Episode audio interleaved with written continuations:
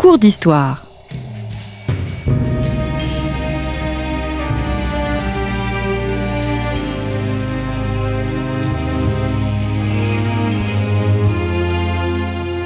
On retrouve Christophe Dickès. Chers auditeurs, bonjour, bonjour à toutes et à tous. Merci pour votre fidélité à Storia Voce. Nous nous retrouvons cette semaine pour la deuxième partie de nos cours d'histoire consacrés à la chute de l'Empire espagnol, à l'indépendance de l'Amérique espagnole. Gonzague Espinosa-Dassonneville, bonjour. Bonjour. Merci d'être revenu à notre micro. La chute d'un empire, l'indépendance de l'Amérique espagnole. Il s'agit précisément du titre de votre ouvrage, donc consacré à ce sujet qui, ma foi, est assez peu connu en France, et votre ouvrage est paru chez Passé Composé. Alors la semaine dernière, nous avons euh, traité, nous avons tenté de donner une image de cette Espagne, de cet empire espagnol au dix-huitième siècle, et cette semaine, je souhaiterais de voir euh, le sujet suivant: l'Amérique espagnole était-elle en rupture avec Madrid? Est-ce qu'on peut parler euh, Gonzague Espinosa-Dassonneville d'une crise de l'Amérique espagnole au dix-huitième siècle? Non, avant dix-huit cent huit et les abdications forcées des souverains espagnols par Napoléon à Bayonne, euh, l'Amérique euh, du Sud, l'am- l'Empire américain de, de l'Espagne n'était, euh, n'était pas du tout en crise, puisque sans, sans cet événement inattendu euh, réalisé euh, en Europe, euh, l'Amérique du Sud n'avait euh, donner aucun signe, aucun signe de, d'indépendance, de vérité d'indépendance. Alors vous aviez bien quelques, quelques personnages, comme le jésuite euh, Juan Pablo Biscardo, qui avait donc exilé en, en Europe, avait écrit en français une lettre aux Espagnols américains, euh, qui, a, qui a été écrite en dix-sept cent quatre-vingt-dix-neuf et qui euh, n'a pas, n'a pas eu grand succès en Amérique à, à, à ce moment-là, euh, sauf à partir des, du, des indépendances. Vous avez euh, un personnage plus connu en France, Francisco de Miranda, qui a servi dans l'armée révolutionnaire française, hein, à Valmy et à G M A P, va tenter à deux reprises un débarquement en, au, au Venezuela, euh, mais qui va absolument échouer faute de soutien de la population. C'est pour dire que euh, ces élites et même la population n'étaient pas, euh, n'étaient pas euh, partantes pour, euh, pour suivre ce mouvement-là. On parle souvent des idées des Lumières, longtemps une historiographie dite diffusionniste, pensant que la Révolution française avait exporté en, en, en Amérique du Sud, notamment par, par les, les Lumières. Alors effectivement, les Lumières françaises, des auteurs comme Voltaire, comme Rousseau, Montesquieu sont présents. On, on a des inventaires de bibliothèques, de, de, de membres de l'élite hispano-américaine, mais ça ne veut pas dire que euh, vous ayez un bouquin à, à ce sujet, que vous êtes partisan de, des Lumières. Vous avez même le grand inquisiteur de, de Lima, qui possède dans sa bibliothèque énormément de livres de, des Lumières. C'est plutôt vers la fin du dix-huitième siècle où un marché, monarchie espagnole restreint la diffusion de ces, de ces ouvrages, même les, les interdits, mais euh, ce n'est qu'une infime minorité de l'élite hispano-américaine qui euh, s'intéresse à cela et qui euh, sont plutôt dans la tradition, euh, plus euh, éduqués euh, via des, certains auteurs euh, protestants comme Grotius ou Pullendorf, euh, c'est-à-dire le droit naturel et le droit des gens, euh, et d'autres, euh, et d'autres euh, écrivains espagnols, que euh, influencés par les idées des Lumières. Hmm. Est-ce qu'on peut parler d'une une identité américaine? Est-ce qu'on peut parler d'une patrie américaine commune? Disons que, euh, ce serait peut-être un grand mot de dire cela, mais Euh, disons que chaque hispano-américain reconnaissait le roi d'Espagne comme le souverain, se considérait comme espagnol, mais euh, chacun pouvait se connaître, se reconnaître euh, américain dans le sens où euh, c'était euh, sur le territoire où ils étaient nés. Donc, vous pouvez estimer, se sentir chilien parce que vous étiez né dans le royaume du Chili. Ça n'empêchait pas de rester, de rester espagnol. C'est comme je dirais aujourd'hui, euh, vous sentez français, mais vous êtes né, euh, vous êtes né euh, en Gascogne, vous sentez Vous sentez, euh, vous sentez gascon. Hmm. Voilà, euh, c'est à peu près dans ce ordre d'idées-là. Vous, vous êtes espagnol, vous êtes chilien, vous êtes chrétien. Est-ce à dire que la population créole est loyaliste, ou bien au contraire, elle entretient une méfiance, voire une défiance à l'égard de la couronne espagnole? Non, elle reste loyaliste, puisqu'on le voit en, en dix-huit cent huit, avec les abdications. La première réaction qu'ont les hispano-américains quand ils connaissent ces abdications euh, de Bayonne, c'est un soutien unanime. Euh, Napoléon a, eu, euh, a essayé d'en, en envoyant des, des émissaires pour euh, les rallier à Joseph Bonaparte. Tous échouent.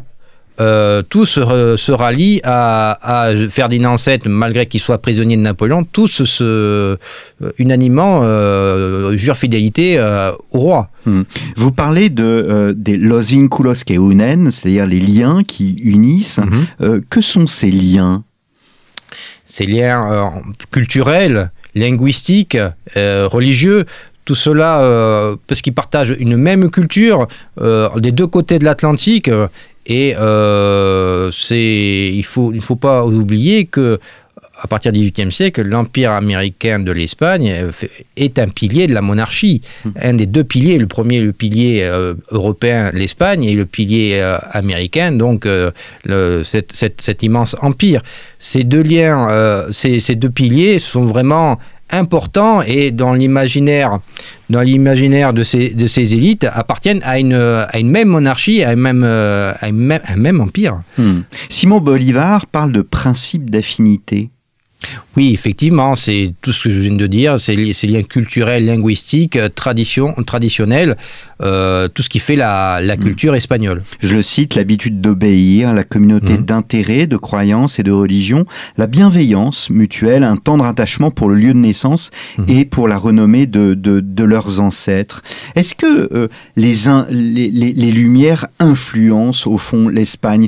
Que signifie ce, que vous, euh, ce dont vous parliez euh, la Euh, la semaine dernière, à savoir l'illustration.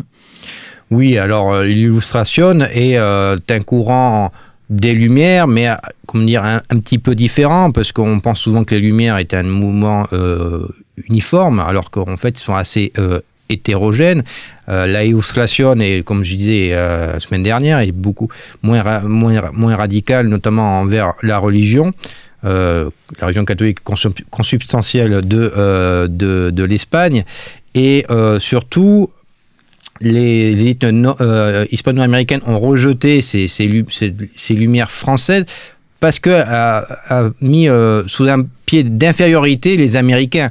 Vous avez l'abbé Reynal, vous avez l'Écossais Robertson qui qualifie les Américains d'être d'être euh, d'être inférieurs. Alors pas clairement euh, clairement dit, mais c'est ce que c'est, c'est ce qu'ils ont compris. Donc ce qui a qui a rejeté finalement ces ces idées où euh, où l'Américain ne valait pas moins qu'un qu'un Européen, hmm. moins qu'un Européen. Pardon. Vous montrez euh, qui vous montrez un mouvement, une période euh, que vous qualifiez période de régénération, mêlant à la fois tradition et, et, et modernité, ce qui qualifie euh, généralement souvent euh, l'Espagne.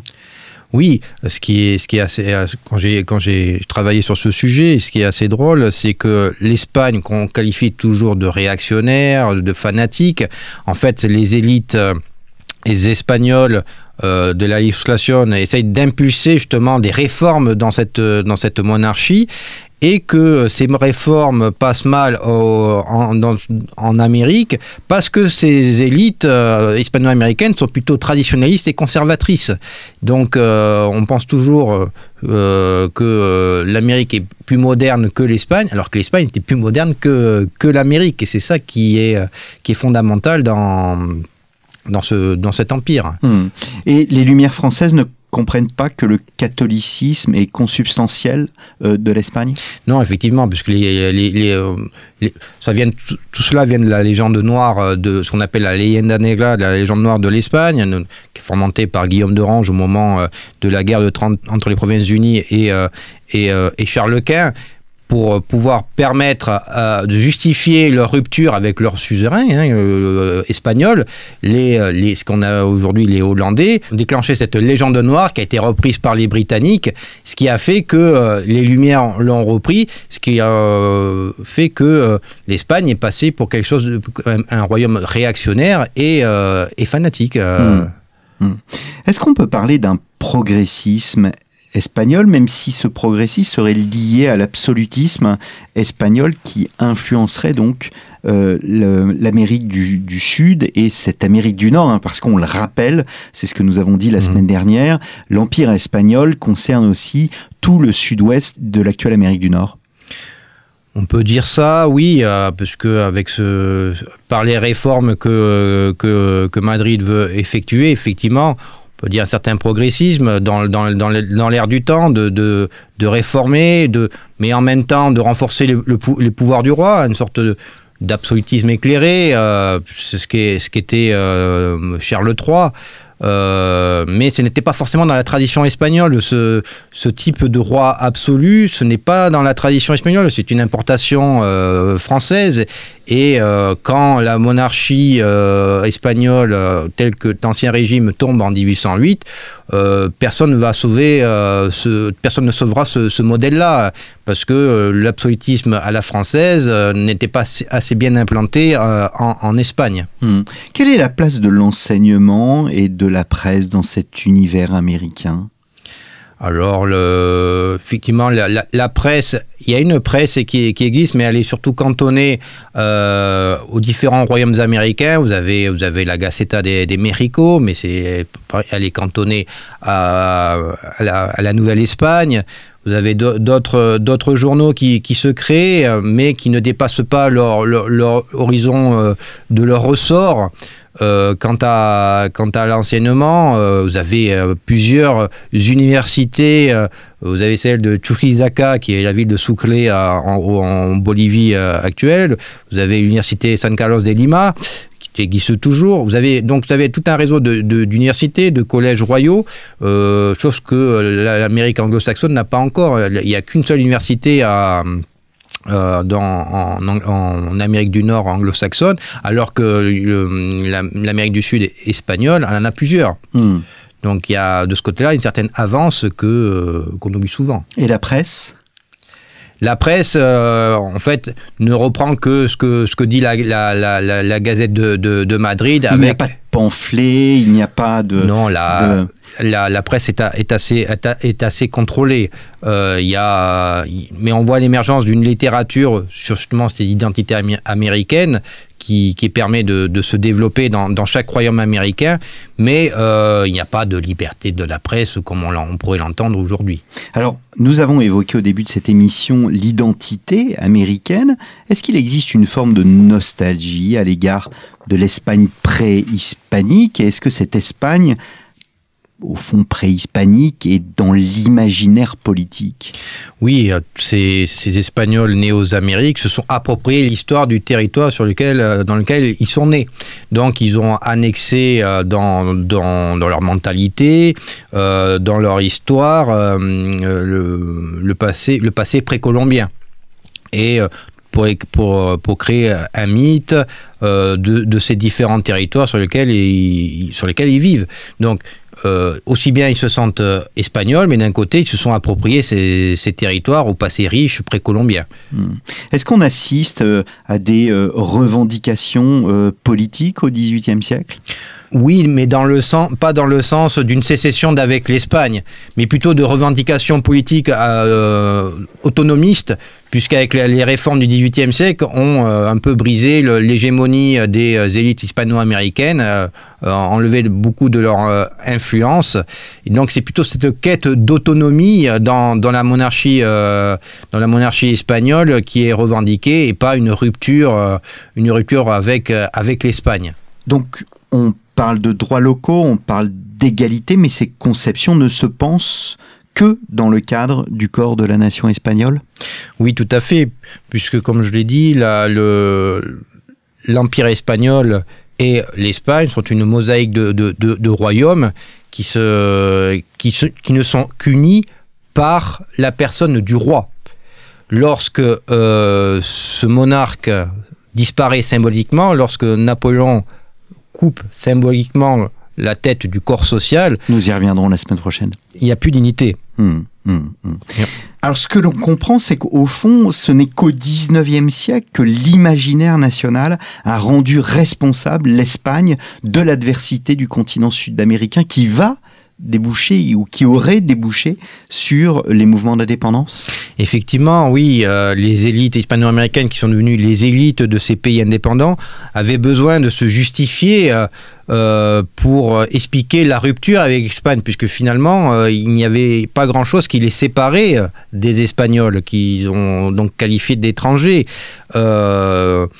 Et donc, euh, ont rendu responsable l'Espagne de trois cents ans d'obscurantisme colonial, euh, et que euh, ils ont finalement, après quinze ans de guerre, euh, coupé les liens, être rendu, devenu, devenu libre ap- après avoir été esclave pendant trois cents ans, alors que que ces élites étaient étaient espagnoles. Mmh. C'était, c'est ça qui est extraordinaire, de, de, de retournement de situation pour justifier euh, finalement cette indépendance euh, qui n'était pas prévue à l'origine. Mmh.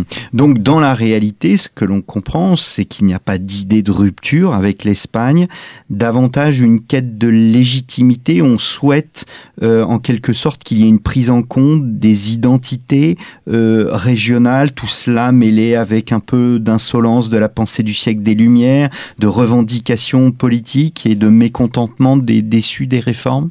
Oui, avoir une meilleure place dans l'Empire et avoir une reconnaissance, puisque euh, pour Madrid, du moins à partir du dix-huitième siècle, ces territoires qui étaient des royaumes sont plus, de plus en plus considérés comme des colonies.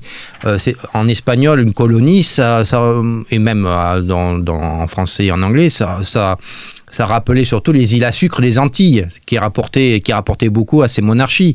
Et le fait d'être qualifié de colonie, alors qu'en en Amérique, euh, ces territoires sont normalement juridiquement équivalents aux royaumes, euh, aux royaumes qui composent l'Espagne, c'était une injure lancée à ces, à ces élites qui pensaient euh, être les égaux, euh, d'une manière juridique, aux Espagnols d'Europe. Mmh. Donc... Euh, Quand, euh, quand ils ont appris cela, finalement, ils n'étaient pas évidemment contents, mais en même temps, toujours en, ils étaient toujours en quête d'autonomie, de reconquérir leur place perdue, puisque pendant deux siècles, finalement, cet, cet empire américain s'est autogéré. Euh, et euh, les, ces élites ont, fini, ont, ont pris la direction cette, de cet empire, l'ont, l'ont géré, et que c'est à partir donc, du dix-huitième siècle que l'Espagne a voulu remettre la main là-dessus, euh, sur cet empire, pour, euh, au nom, de, de, au nom de la ration, des réformes, de rationaliser tout cela, et de, euh, au final, que cet empire lui rapporte. Ça a toujours été plus ou moins ça, mmh, mmh. que cet empire lui rapporte. Alors, que va-t-il se passer en dix-huit cent huit et euh, quel va être le rôle de Napoléon dans la chute de l'Empire espagnol ? Est-ce qu'on peut parler d'un catalyseur vers les indépendances euh, des euh, différents pays d'Amérique euh, du Sud ? C'est ce que nous allons voir la semaine prochaine. Merci beaucoup. Je rappelle le titre de votre ouvrage, Gonzague Espinosa-Dassonneville, La chute d'un empire, l'indépendance de l'Amérique espagnole, un ouvrage paru chez Passé Composé. Il me reste à vous remercier. Merci, chers auditeurs, chères auditrices, pour votre fidélité, et je vous donne rendez-vous la semaine prochaine pour le troisième volet de notre cours d'histoire sur l'indépendance de l'Amérique espagnole.